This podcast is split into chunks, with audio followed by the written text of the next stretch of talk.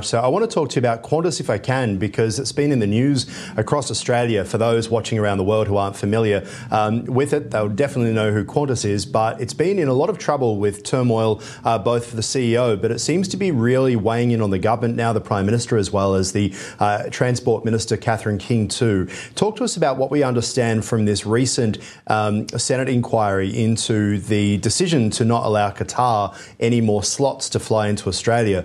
What did Qantas actually be trying to do in terms of establishing a stronger presence in Canberra?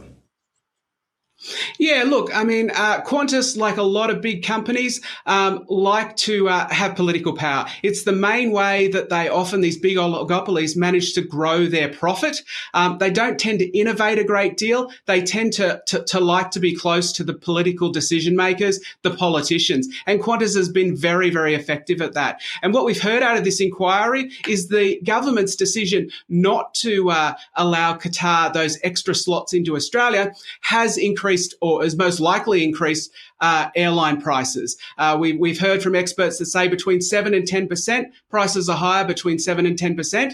Um, and um, this is, is hurting not only Australians flying out, but it's also hurting the Australian tourism industry because higher prices mean that we have less tourists coming into Australia.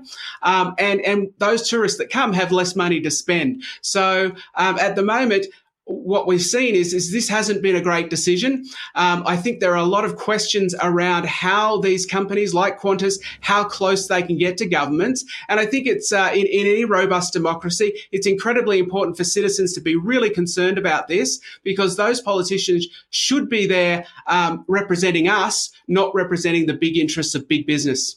I guess it's understandable that a national carrier, probably every national carrier around the world, if you think of Qatar itself, they would have a very close relationship with the Qatari government, as would Emirates, as would British Airways, uh, as would the airlines in the United States too, no doubt. And it has always been somewhat of a protected market. It's never really been truly free, given the safety concerns that are involved with aviation as well. But in this case of Qantas, we've ended up with a CEO who's now been forced to leave, Alan Joyce, a few months earlier than his planned retirement. There's been concerns um, that it's been somewhat of an empire, the Qantas empire, that he's been the emperor of uh, over the past five years in particular, that he took too long to uh, hang up the boots and, and to decide to resign as well. And that's what's led to this. We're talking about higher prices at a time where Qantas has substantially, over the last few years, under the cover of COVID, both taken $2.5 billion in government assistance to carry on through while making massive cuts to staff and in some cases illegally, as the High Court recently found. So they've been caught raising prices